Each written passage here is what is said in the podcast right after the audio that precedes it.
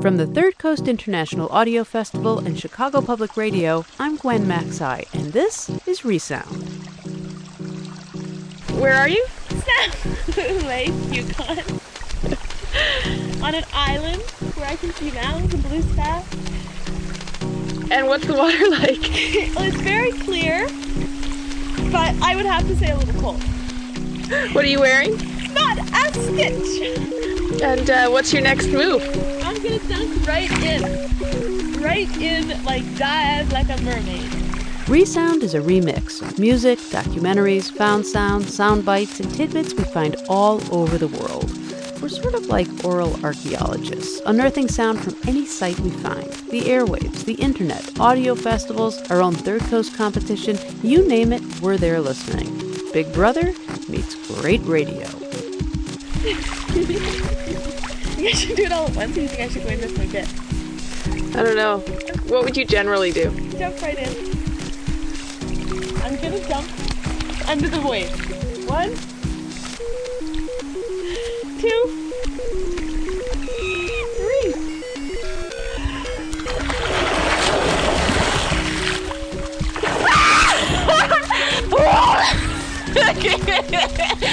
oh, it feels good.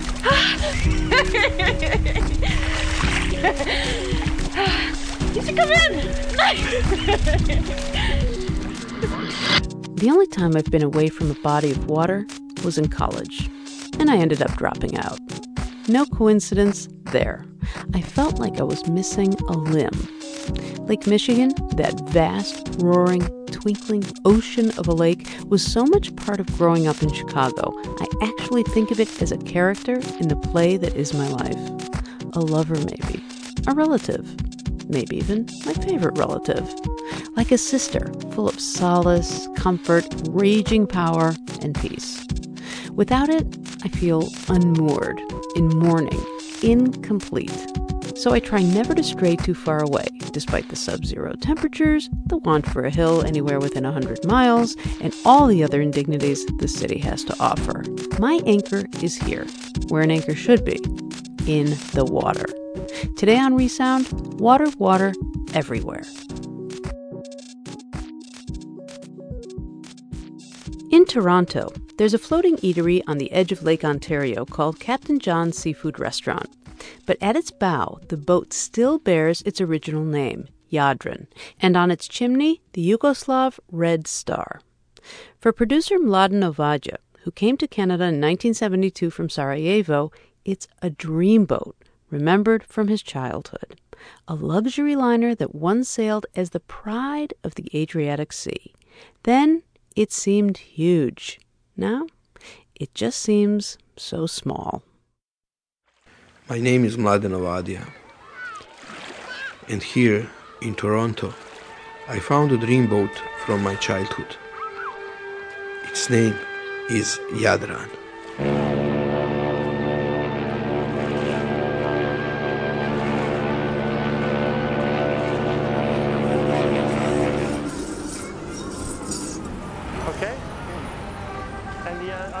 In my country, former Yugoslavia, now Bosnia actually, in Sarajevo, I had been producing radio dramas and documentaries. In Canada, I've been working as a telephone interviewer, a coding clerk, a media librarian. I've been employed and unemployed, a student, depends. And now I am idle enough to pursue some bizarre things. How is that? Is that okay? Yeah, yeah, he's recording right now. Da kreni ovako na sebi. Ti ću tu pjevat, neću ja pjevat. I ti ćeš pjevat, moramo, jebra, ti bolje pjevaš. It's Dowry, Jebote, ovo ja vučem. Aj ti mene še jedno to. my friend. Usamljeni mladi morna, He's in Toronto now. nigdje nikog nema. We try to sing together. Samo draguna Years ago, we used to work at Radio Sarajevo. Muje- Aj, pusti mene sada. Usamljeni mladi morna, A lonely young sailor nigdje nikog nema. has nobody. samu dragu na Only his darling girl koja who waits for him far away.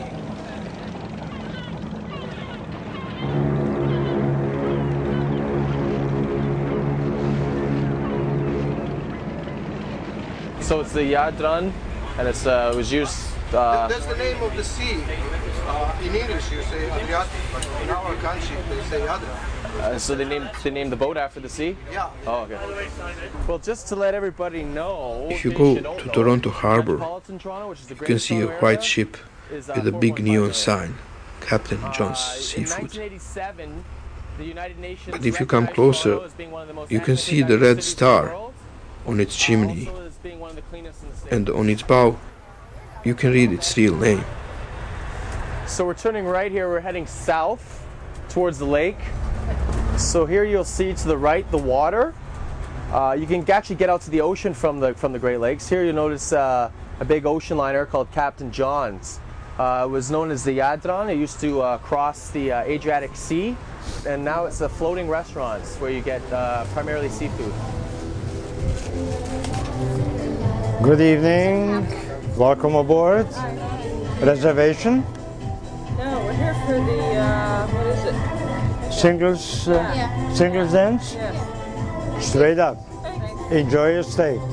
Good evening. For dinner, we don't have a reservation. No problem. Care to have a drink in the lounge first? Then give me a few minutes for your table. A floating restaurant? Or you want to wait here?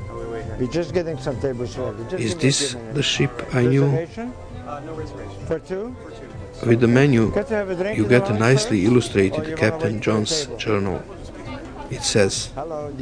Ivan was born in the Yugoslavian province of Slovenia at a time when few opportunities existed for that nation's young people.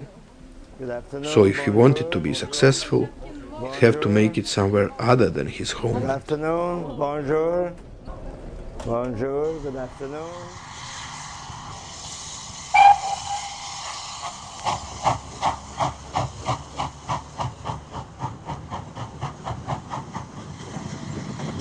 Still remember my summer vacation trips to the seacoast with my parents. We would take a narrow gauge train in Sarajevo and travel all night to arrive at dawn to the port of Ploče. Then, throngs of kids, moms, dads, and grandparents would rush to the white limestone dock.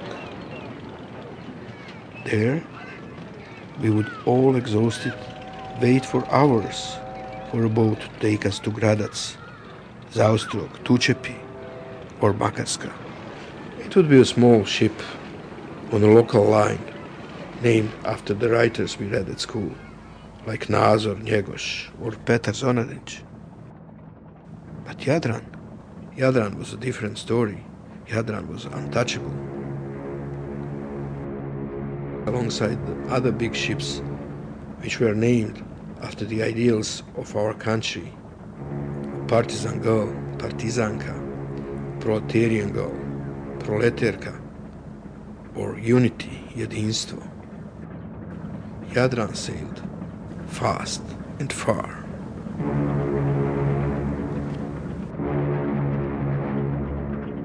Now we're gonna go through the ship and I'm gonna show you some Mr. of the Letnik things that uh, bought MS Jadran Jadran. In 1975 And, uh, and so from the. Yugoslav government. He was kind enough Now to give me a gonna tour see, uh, of the ship. all six uh, national customs in the banquet room here. Uh, you have all of them uh, Serbian, Macedonian, Croatian, Slovenian, Bosnia, and uh, all the uh, inlay carving, uh, as you see downstairs and up here, that's all original.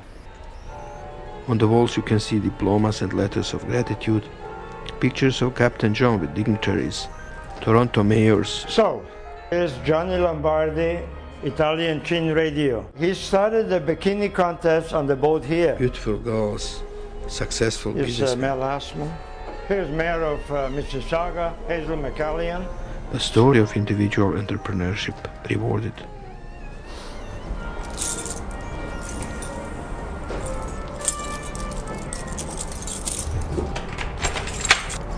Now we're going to the open deck, up to the top level.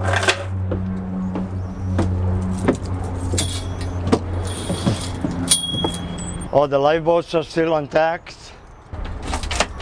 So he, here is the star on the chimney, but I remember it was it was it was red when I came here like eight years ago. You know, sometimes they faint. Aha, I see. Like now we're gonna have to repaint it again because you know from the sun gets a lot of beadings and so on. Yeah, yeah. That's part of a history now. Usamljeni mladi mornar Nigdje nikog nema Samo dragu Koja mu je vjerna Samo dragu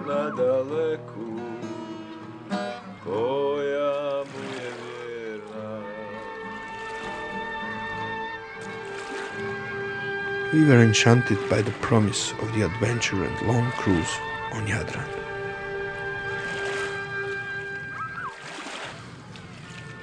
So, waiting for a boat to take us to our summer resorts, we look at MS Jadran as a miracle. And a miracle it was. It would first appear on the horizon as a small smoking chimney. You would hear its siren from afar.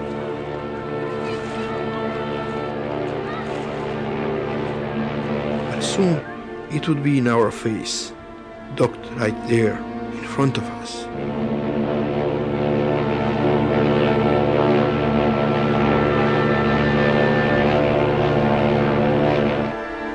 Its shade would cover the sun.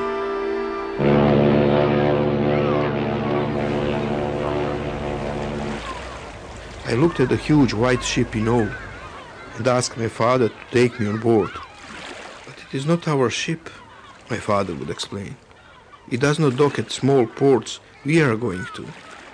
Jadran goes from Dubrovnik to Split and further to Rijeka and then even to Venice, Italy. Donc, euh, ceux qui sont avec moi, on monte ici. Et ceux qui sont avec euh, Lucie, l'autre escalier. Bonjour, good afternoon. When you come to the boat, do you explain these people what, what the kind of boat is it? Uh, what kind of boat I don't know, but I know that the captain bring is bring this boat from uh, Yugoslavia. Salut. Salut, bonjour. Savez- Savez-vous le nom de ce bateau Captain John. Captain John. Non, non, c'est- c'est c'est le nom de restaurant, mais le nom de bateau. No.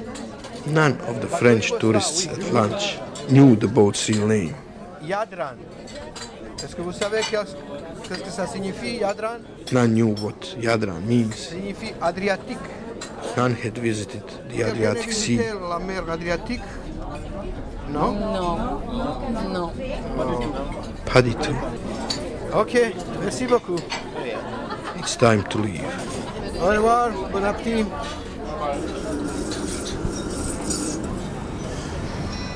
What to do? Find a boat that sails somewhere. Selling tickets for all these? Uh, just for these boats right here. That's one of our boats leaving. The other two boats are docked beside that. So you can get ticket there. Uh, yeah.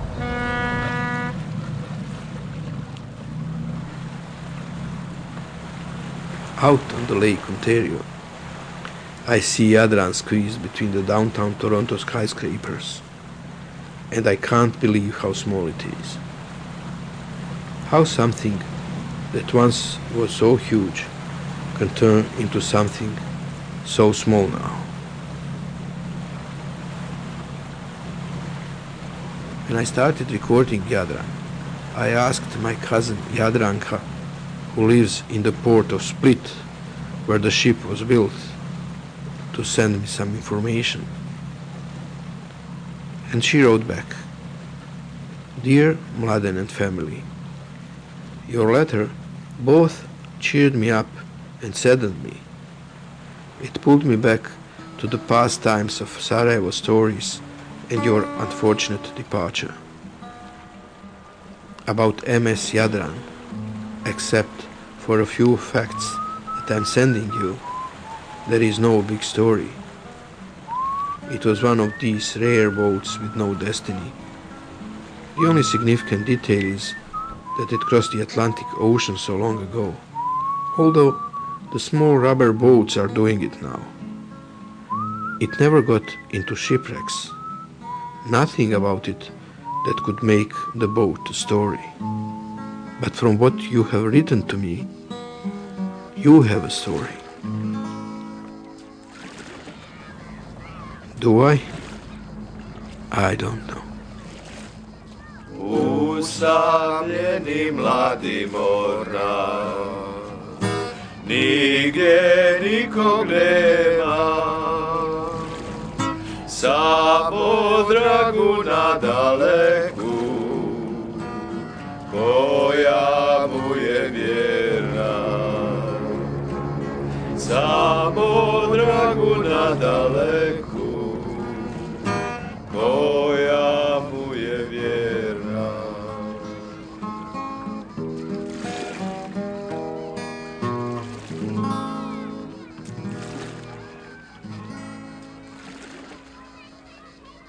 The Good Ship Jadran, produced by Mladen Ovadija for Outfront on the Canadian Broadcasting Corporation. Okay, ready? The shattered water made a misty din. Waves looked over others coming in. The water thought of doing something to the shore. The ocean thought of doing something to the shore that water never did to land before. That's it. I can't remember anymore. You're listening to Resound from the Third Coast Festival and Chicago Public Radio. I'm Gwen Macsai. We welcome all missives SOS, LOL, you send it, we'll read it. All comments, questions, rants, and raves can be sent to Resound at thirdcoastfestival.org.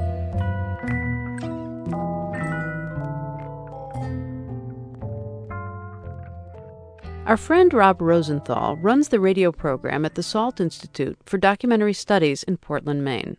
And being so close to the ocean, he ends up spending a lot of time out in his kayak, sometimes with his microphone in hand, capturing the local sounds.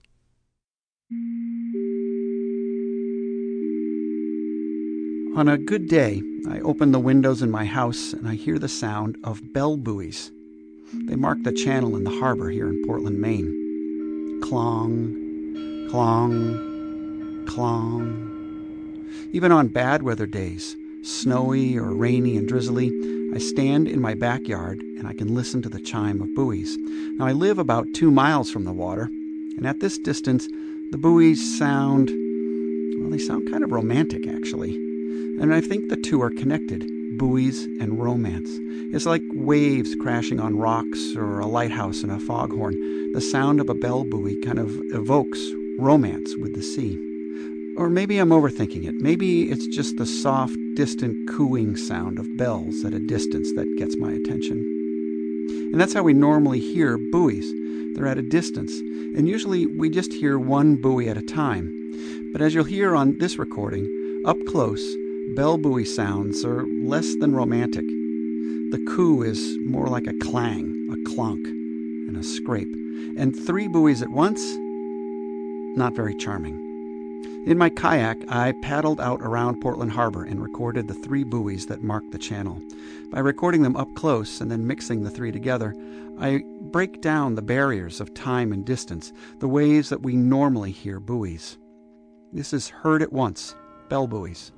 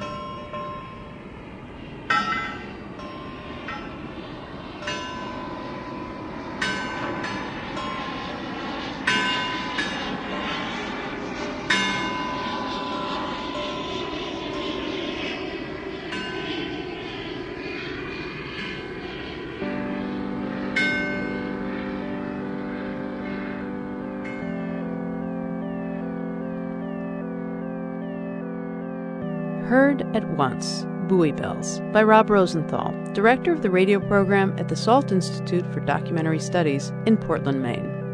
Now, as it happens, one of Rob's former students, and coincidentally, a former Third Coast assistant, is the producer of our next story. Cally Carswell went to Newcastle, Maine to talk to residents about a very mysterious overnight disappearance. I happened to uh, be called by my fire chief. You know, I got there with a flashlight. It was kind of dark still, raining, and uh, it was like, wow, I've never seen so much water come down through a place before. So I went back out the next morning to see what happened, and basically Sherman Lake disappeared overnight. It just floated away. At that point, nothing we could do but, you know, kind of cry that it was gone, wondering what was going to happen or how it was going to be put back together. He goes out to get the New York Times early in the morning, and I was in here making coffee. And he walked in and he said, Look out the window. And I impatiently said, Why? And he said, You don't live on a lake anymore. I think he called me and said, The lake is gone. The lake said, is gone. Gone? What do you mean it's gone? I just couldn't Where'd believe it it. go? Sherman Lake was gone. And I just stood there in utter I think it was total amazement. amazement. It just, just shocked, just absolutely absolutely shocked. shocked I that it think was most gone. people were. It was almost like a whole time period was gone. I just thought, wow, it's wow. I mean, that's pretty much all you can say when it's gone. That man-made lake has been there 70 years. It was called Sherman Lake, and one could see that it was a more or less a popular place. It was really uh, scenically beautiful, you know, absolutely beautiful. It's I think at the deepest point it was like 11 or 12 feet, but it was great for bass.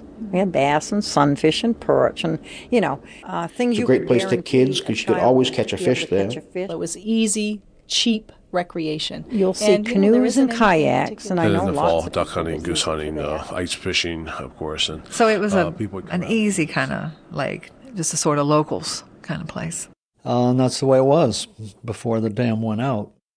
The dam at Sherman Lake failed on uh, Columbus Day weekend. We had very heavy rain. It was torrential rain. It was a lot, a lot of water, more than and most the of us wind ever was just unbelievable. And throughout the county, you had a lot of uh, washed out roads. Wasn't a very fun week for anybody, really. It was the old road bed that washed out. The dam was actually the old Route 1. And it just, you know, all gushed away downriver. and things happened and changed, and that's all there is to it. They couldn't handle the, the power of nature. Is what happened to it. When I saw it, it was all it was all mud flat. Water had just absolutely disappeared. All the people have disappeared. You know, there's no activity out here. Really, none since the breach. You know, you drive by some days, the tide is coming in and there's a little bit more water in there. Than other days, there's nothing at all. I think a lot of us thought that they were going to fix it. I never dreamed the day that was breached that it wouldn't be repaired. A lot of us didn't realize what was in the air. And then all the rumbling started. The, the issue was whether we should rebuild the dam or not rebuild the dam. There was a small group uh, in the town of Newcastle that got together and expressed their dismay that the dam had blown out. I was a lunatic in the beginning. There was the other contingent of people that said, you know, originally it was a marsh. It was never. It wasn't a. It wasn't a lake. I mean, how can you quarrel with the fact that it's more natural than it was? Isn't more natural better? The letters to the editor were prolific. There were articles several in the articles local, in the local paper. paper, were were abundant. few so letters to the editor. We have an interesting population who's not afraid to give their opinion. That's for sure. Someone started batting the ball around that it would cost a million dollars to fix that. That Some people breach. just aren't willing to, to pay more taxes. It wasn't until the stuff for holidays and the potential Walmart that it fell out of the top topic been a in the part of the local newspaper. years. So it was the part subject the of a lot of debate, a lot of of that um, a lot of conversation back and forth. I mean, this was the event of the town. It was the front page of the town report. And ultimately, so our final decision was no, we're not going to rebuild the dam. And in fact, we would like to uh, complete the restoration there. They figured Mother Nature took back what she wanted and they were going to leave it that way at this point, I believe. They said once upon a time people were making dams and making lakes, and that was great for recreation. But fortunately, the Department of Transportation is not in the dam business anymore. Step away for a moment and just imagine if you bought lakefront property that you thought you'd built on one of the most beautiful places you'd ever seen in your life. You have two years on it and it's gone. we didn't feel like the luckiest people in the world, I'll tell you that. I've lost the fishing. I can't take the kids there anymore. So it's some history lost. And I wonder about what my dad was, would have been thinking if he was still alive and, and people who had lived here all their lives. Of course, most of the people that grew up here are now gone. This is a new generation around here, so they can adjust to it. Uh, I was never that enthralled with Sherman Lake, and uh, the world needs, the coast needs, Maine needs more tidal marshes. To me, it was it was sort of an ironic twist to history or something that that that lake that I looked at for so many years was once again a tidal marsh, and it was like somehow the hand of fate had had put it back. A lake is beautiful. A salt marsh is beautiful. They both have great things to offer. To me, the downfall of the lake is that it was a man-made lake. So I guess I guess I like to think that you know we can flow with the change. We've gone there so many years that, you know, it's just it'll be a hole this summer. It will. I'll I'll miss it. I'm sure people will get used to it in time, like anything happens. But it is, uh, you know, I think it's a good loss to the town. Like I said, I guess I mean it's been six months now, and and I just kind of looking at it, oh, it's not so bad. You know, I'll get used to it. You know, over time things have changed. It does everywhere. You you know, it's a sign of progress, I guess they call it. You know, you just change your coat or change your shirt or change your hat, continue on because that's what's going to happen. And I still have trouble picturing Sherman Lake in my mind now. It's it's as if it the vision of that just left as quickly as the marsh began. Runaway Lake was produced by Cally Carswell when she was a student at the Salt Center for Documentary Studies in Portland, Maine. We don't appreciate how much this common, ordinary substance means to us. We're so used to it, we just take it for granted. But it helps grow the food we eat. It provides electricity and steam for power. We drink it, we skate on it, and we swim in it. We make snowballs out of it. Know, it makes a person feel very, very grateful for water.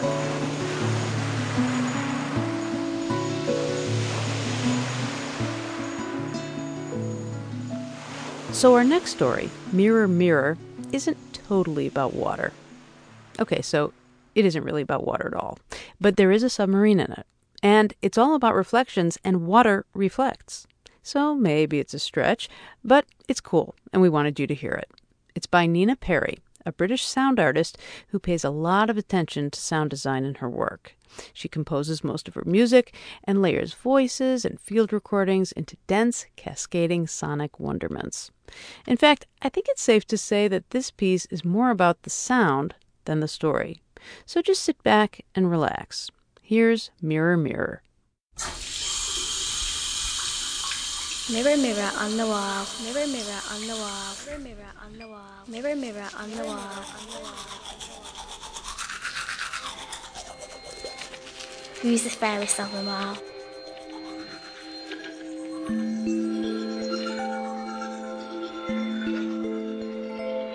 What do I see? A middle age, mid 50s lady with a lot of white hair and not having had time to comb it, so it looks terrible this morning. and anyhow, it's uncomfortable. I can see taste buds on my tongue. It's quite funny, really. The dead smile. I think sometimes, like, your eyes can reflect how you feel. I don't know how, but it's just like, like I'm happy or something. It's like you're always drawn to looking at somebody's eyes and then somebody's teeth as well. I really like light and bright things, and mirrors are always light and bright, really. So I'm always drawn to them. It's a white and a bright and a light thing. Yes, there's this face looking at me, and whenever I look at the face, the eyes are following me. I, I can, I can't catch that face out. There's no way I can at all move my head or glimpse. I can't look at the image without it looking absolutely back at me and staring me out. So there's no way I can deceive this at all. It's rather like trying to shake off your shadow. You know it's going to be quite impossible, and yet, for some perverse reason, I'm playing with this mirror and I'm just trying to lose it. And of course, I can't.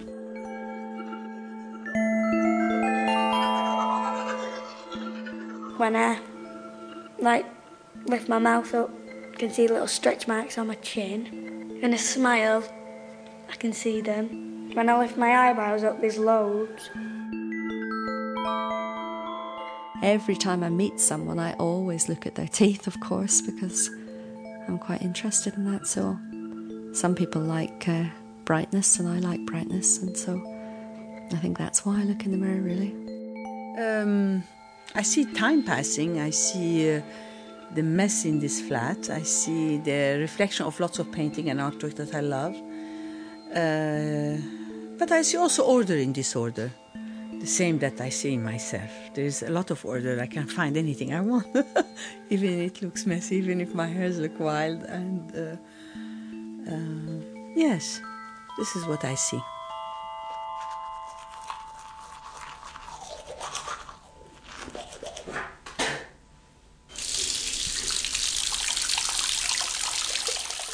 Ears are okay. Eyes are regular. Eyebrows are fine. Uh, nose is all right. Beginning to look its age. Grey haired. Clean shaven. Not that I could grow a beard anyway. I've tried. It's the biggest waste of time going. Uh, got all my own teeth. Dimple. Very important. Strong family feature. I look happy. Yes, and I'm not stressed. So I'm happy to stand here and look at me for a while. I'm Commander Jeff Tall, and I'm director of the Royal Navy Submarine Museum. I was a submariner for uh, 28 years. I had the great privilege of commanding four of them, and I've been at the museum now for about 13 years. Before you left harbour, you made sure your periscope was perfect. And the top eyeball if you can think of it as two eyeballs, you know, one at the top, one at the bottom, was always cleaned with gin. Because gin, it polishes the, you know, that top face to perfection. Periscope was a bit like a lady and she loved her gin. Here we go, through the hatch.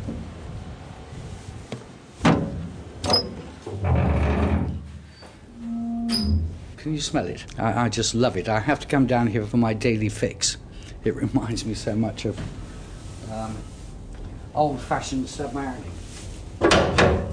It's a mixture of diesel, stale sweat, tinge of cabbage. Can you can you detect that? Or is it Brussels sprout? I can't quite tell the difference. Water was such a precious commodity that uh, you didn't wash. The standard submariner's bath was to put an inch of water in a washing bowl, and in that he would clean his teeth. With that residue, he'd wash his face, just to you know, possibly dab his armpits. And then, with what is left, uh, he'd wash one sock. And then they say repeat the process. So he only had to go on patrol with three socks. But you're now inside what is fundamentally a metal cigar. You know, and amongst all this mash machinery outside, there's an inch of steel. So we're encased, and at the front you can see torpedo tubes, and behind you you've got a torpedo.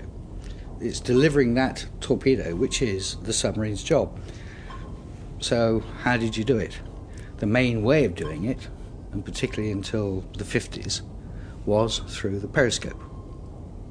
Periscope uses beams of light reflected from the target. The light from that image is captured and the passage of that light is actually Z shaped. So it comes in at the top, comes through a series of lenses, and then is reflected at the bottom back to you. You probably imagine you're staring straight ahead. You're not. You're actually looking 30 feet in the air. Of course, in the submarine, you're below the waves. So this is, this is a bit of you above the waves. It's as though your eyes were up there. That's your only connection with the surface and what's going on above it.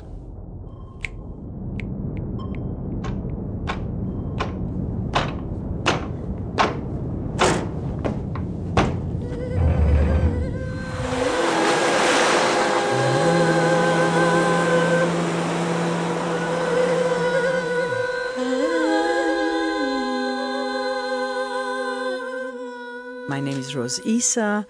I'm a freelance curator and writer and producer of uh, contemporary artwork from the Arab world and Iran.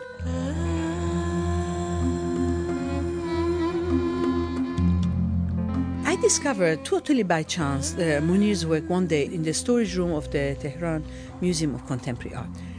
I was really stunned by the beauty of the work, and some of the mirror works were full mirror, and some others were only chalk with some very minimalist mirror works in it. In 1979, they confiscated all of Monir's uh, houses, factories, and work. So there are very few work of hers that are left of before 79, 1979, when the year of the revolution in Iran, the Islamic Revolution. So uh, these are one of the few ones that survived. It.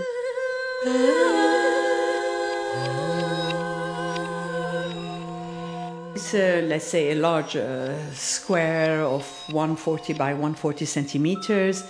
It's made of Islamic geometrical design, you know. They have this fantastic composition and uh, intricate uh, uh, geometrics that that was a lot used in, in the Middle East. It's so variable, you know. In the morning when I come, I see the sun reflected in all the direction of the room. I find it completely different. Even the room looks different because I have all these squares of sun, sun in, in the parts of the room sun. that never receive sun, sun, sun, sun all of these mosaic mirrors, like kaleidoscopic montage of mirrors in three dimensions, three dimensional, the sort of perfect shape of a square, like kaleidoscopic sun, sun, and how squares go into square and how it develops into hexagons, sun, or pyramids, like kaleidoscopic montage of mirrors in three dimensional. And then she incorporates uh, her own uh, work. She does reverse glass painting. Those, those, those splashes that she cuts in small pieces. In small pieces. Splashes that she cuts in small pieces. In small pieces. It's like a, a Pollock type of work and coloring. It's a sort of like American technique applied to very old traditional Iranian architecture and craftsmanship. So it is a very strange uh, uh, artwork that is variable, uh, a bit moody, like the mood of a person. This work also reflects that personality, I think.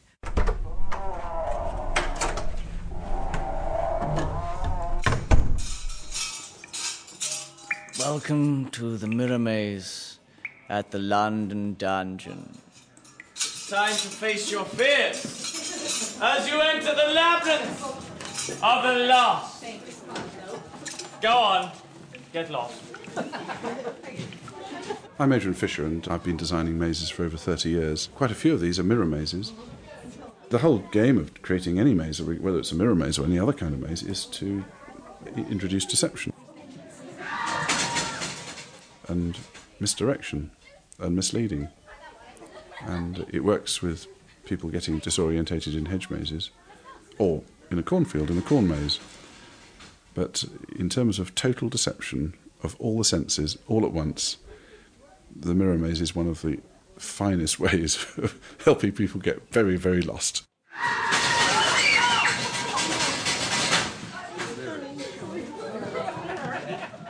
People find mirror mazes utterly fascinating.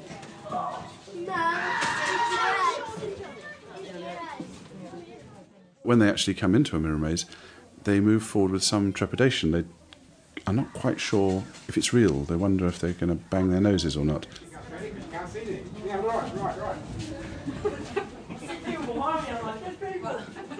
So they start by moving a bit gingerly, and then with confidence they realise it's just huge fun, and they forget their inhibitions. And it's absolutely lovely. Within about a minute or two, um, they're moving with a bit more confidence, but still carefully, um, and enjoying the various views. And the great thing is, you never know um, what's going to happen, and you never know who you're going to meet. Essentially, we're standing in what we call a maze cell. This is actually um, a triangular shaped chamber and it has Two of the three sides happen to be mirrors, and one side is the arch we've entered by. And we have arches that reach over our head in all directions. We've got two cells here, so we can see about 12 reflections. reflections. It is a maze in the sense there is a path to be followed. there are sometimes dead ends. But most of the deceptions and the dead ends are actually impossible journeys through a sheet of glass. It's very confusing. Very, very confusing. You couldn't see whether there was a, the mirror there or not, so you kind Yeah. of walked And into just it a bit. Everyone's walking around like that, like zombies. It's just You said don't touch that.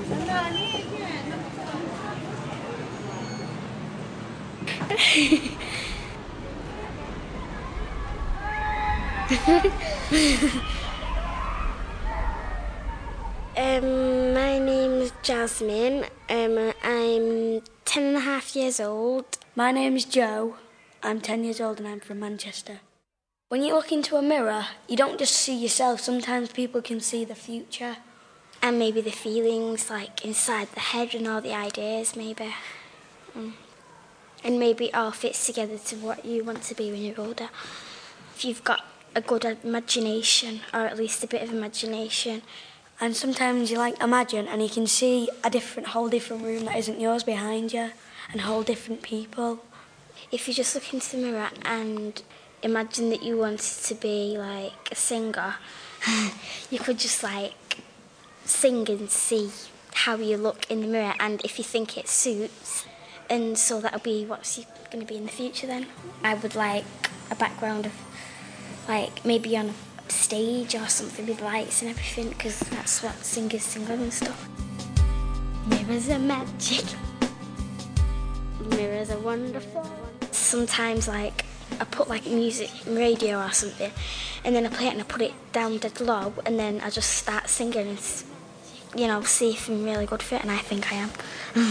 I've never really sung in my real voice in front of anybody but I will because because in school nearly I think it's nearly every year we have kind of like a, a big talent show where you like you can sing or show off your talent so I might be singing And. Jasmine hasn't been in one of yet, have you? No.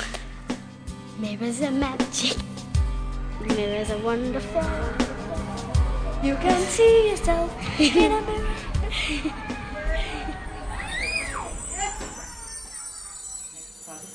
Is there any problems with your teeth? No, not, not that I can even think of. Okay. I hope not. I'm sure they'll be fine. My name's Gillian Dello, and I'm a dentist, and I've worked in my practice here in St Albans for 18 years now. Right, upper left eight sound. On the eight, I think. Does it say where, Vanessa? Is it just in the occlusal? That's still fine, but keep it as a watch. Right, seven's okay. Six. This is a problem when the mirror gets steamed up. Five, three, two. It's quite difficult at the start to um, to drill into somebody's tooth looking in the mirror at the same time because you're you're not looking straight at the tooth. You're looking at the mirror image. So, I mean, I suppose it's only the same as when people look in the mirror to brush their teeth, or men often say when they're shaving. I think I think the boys in our class almost find it easier getting used to using a mirror because they were so used to doing something quite technical in shaving, looking in a mirror. But for us girls, um, it, it was quite difficult to, to get used to it. But of course, you don't start on patients; you start on on models that slot into into a sort of a head shape, and then gradually you build up cheeks and a tongue and so on, so that uh, you're not you're definitely not using your mirror for the first time on a real live patient. Open wide. When we were first um, working on patients, of course, you you're so used using these models, and they're called phantom heads. And of course, they don't have saliva, and nor do they have any breath. So when you first put your mirror into a patient's mouth and they breathe, it steams up. And you think, oh, please stop doing that. Because no matter, you, you put it in, and then they'll breathe again, it will steam up. So you quite quickly learn to, if you wipe the mirror on the inside of the person's cheek, it gets a film of saliva, and then it doesn't steam up quite so easily. Thank you.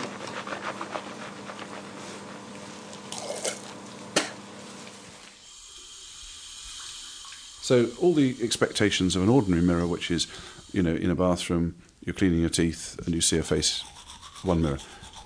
All those experiences really don't count for anything in a mirror maze where all the mirrors are at different angles and you can often see reflections of the back of your own head a long way away. But there's there's also this whole hidden world, the, the fact that it's inside out, the fact that it's an impossible space and yet your eyes tell you it can't be it can't be, but it but it obviously is. And then your brain says, No, of course it can't be because it's a reflection. But your your, your eye just cannot shake that illusion away. And that's the fun of all illusions, where your eyes tell you one thing and your brain tries to rationalize and tries to tell you it can't be possible. So often the eye wins, which is great fun, and you act as if your eyes were telling the truth. There are quite a number of classic set pieces in a, in a mirror maze. One of them is, is to put two parallel mirrors um, facing each other. And so you do get this impression of an infinite life, an infinite life, an infinite life, an infinite life, an infinite line. And a life, and a life, and a life, and a life, and it can either be absolutely parallel intentionally, and so you can just swing an arm forward and dozens of people to your left and to your right. Or you can swing a leg forward and back and it looks like a line of chorus girls dancing at once. So that's quite fun. You can sometimes tilt them very slightly and then you'll, you'll feel you're in a curved space. One very interesting effect is in the Longleat Mirror Maze, which has two different episodes. One is the the, um, the, the wild forest, and the second is the ruined chapel. And if you're standing in the forest, it would seem you're 90% surrounded by trees and forest. You only have to step one step through into the chapel and turn back. And now it looks like 90% of it is surrounded by chapel, and the trees have almost completely dis- disappeared. And so some of the imaginary spaces immediately to your left that had been a forest have now become a chapel. Nothing's moved except you, but the illusion is complete.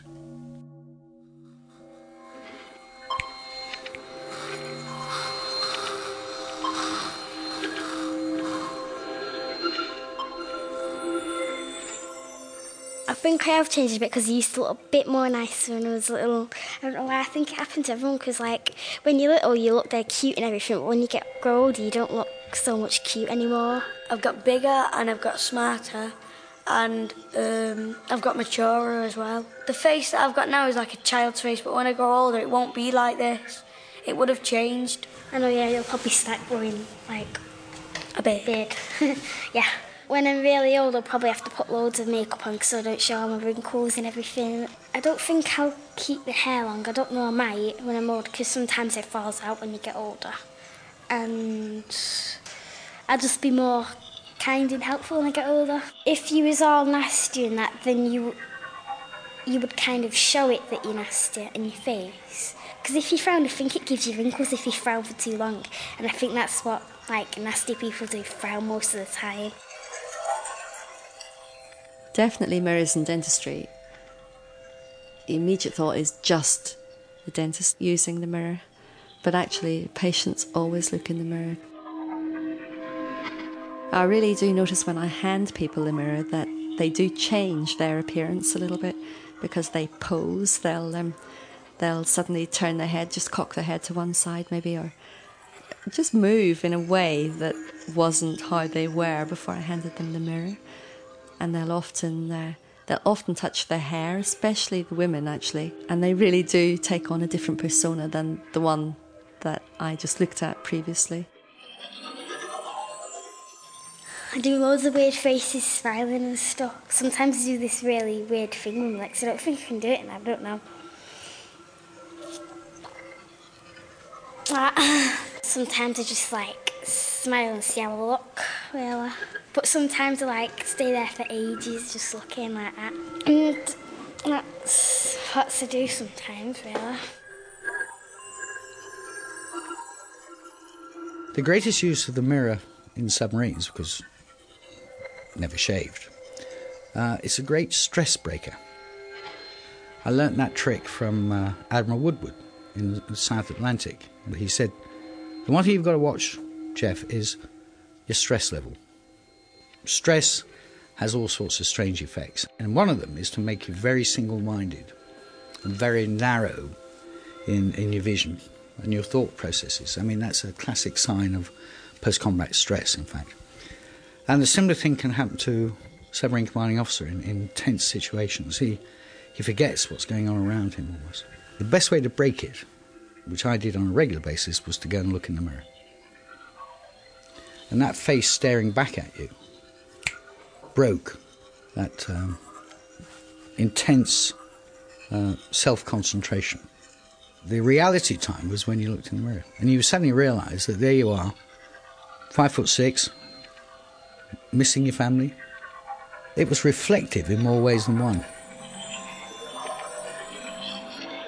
You know, in Iran, uh, there is a close link between mirrors, reflection, Sufism.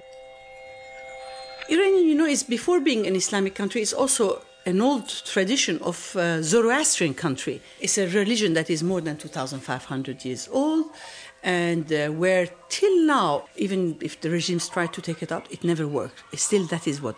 And in the Zoroastrian tradition, there are three sayings that you always have: is pandarenik, guftarenik, and kardarenik. It means you have to think nicely, you have to say nice things, and you have to act nicely do good things so that you know if if you say something bad also it reflects on you. It means you're, you know you're, you're not good. It's exactly what you find in the mirror is that what you you see in others is a reflection of yourself. So I'm looking in the mirror now, and one thing that I have that other people don't have is a, a scar on my lip because I've got a, a cleft lip. And so every time I look in the mirror, that's absolutely the first thing that I see. And my friends tell me it's absolutely not what they see, but it is definitely what I see, and I wish I didn't have that. And I look at my teeth too and wish that my teeth looked as nice as, as I can make other people's teeth look. Anyway, I've bleached them recently so they look a bit whiter than they were, and that looks good. And, and the other thing I notice is that I have got big green eyes, and most people describing me would describe my eyes because um, they're probably my best feature, my eyes and I've got brown hair. And what else can I see? I've got quite a round face. And now I've got lines under my eyes as well that I didn't used to have, and lines on my um, forehead that I didn't used to have. So I wish I didn't have those anymore. But anyway, I'm not going to get Botox on that. I suppose I think it's okay what I look at, but uh, I wish I didn't have that scar on my lip. The idea of time is not in, in the mirror. The mirror is really the moment, the immediate moment. Uh, and how you face it, how you deal with it, and with yourself is, uh, is uh, something that uh, one has constantly to think of. Mirror is kind of like the hero sometimes. Because if there's like someone nasty and they look into the mirror and they actually see what they're like and what they do, then maybe they'll stop it because they've just actually found out how it is and how the people feel about it. There's a lot of bad people, and if you see a bad person, you look at them and you think, I do not want to be like that person. It's like everyone's a mirror, really, because say like doctors and stuff, they will reflect what will happen. They'll kind of be reflecting like what could happen to you if if you don't do something about it. Well, there we are. You see, so often we use the word reflection as a metaphor, don't we? You know, that reflects the way I think, or that's a reflection of my character. The metaphor of the mirror is so much part of our culture that we sometimes don't even realise we're using it. And uh, of course, it is the ultimate feedback. There are days you don't want to see the mirror because you know your hair and your face, and you you, you know you, you start letting go sometimes. But if you have a re- mirror reminding you, you know how you look and how you're improving or deteriorating, it's sort of it's a dialogue between you and yourself, and and uh, this type of dialogue I think are are important. The one time we see our faces frequently is looking in a mirror. So our own image of ourselves is actually quite different to everyone else's image. Our own image is that of the face back to front. Everybody else in the world recognises us the right way around. And each one of us carries that in our daily lives. So every single person you look at thinks of themselves back to front. And yet we look at every other person we meet and they look the right way around. Like when people say to you, you're dirty, your face is dirty, have a shower. And you look in the mirror, you can never see the dirt on your own skin. You can never actually see yourself in real life. You'll never be able to see what you really look like, even in the mirror. It's like what your mum say. People say like you're beautiful, but not necessarily. No. Yeah. But your mum sees you through different eyes.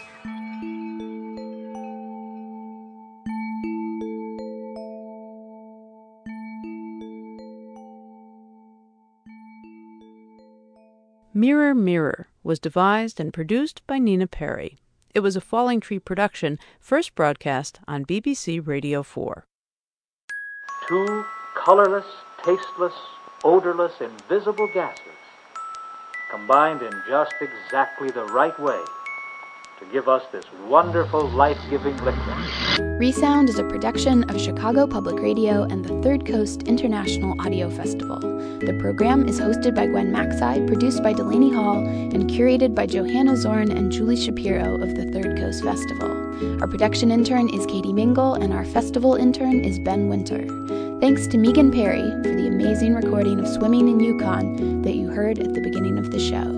You can hear today's program at thirdcoastfestival.org, where you can also hear dozens of outstanding documentaries from around the world and subscribe to our podcast. Lead support for the Third Coast Festival is provided by the Richard H. Driehaus Foundation, with additional funding from the National Endowment for the Arts, American Airlines, and Chicago's Navy Pier. The Third Coast Festival is also supported by Argo on the web at argotea.com.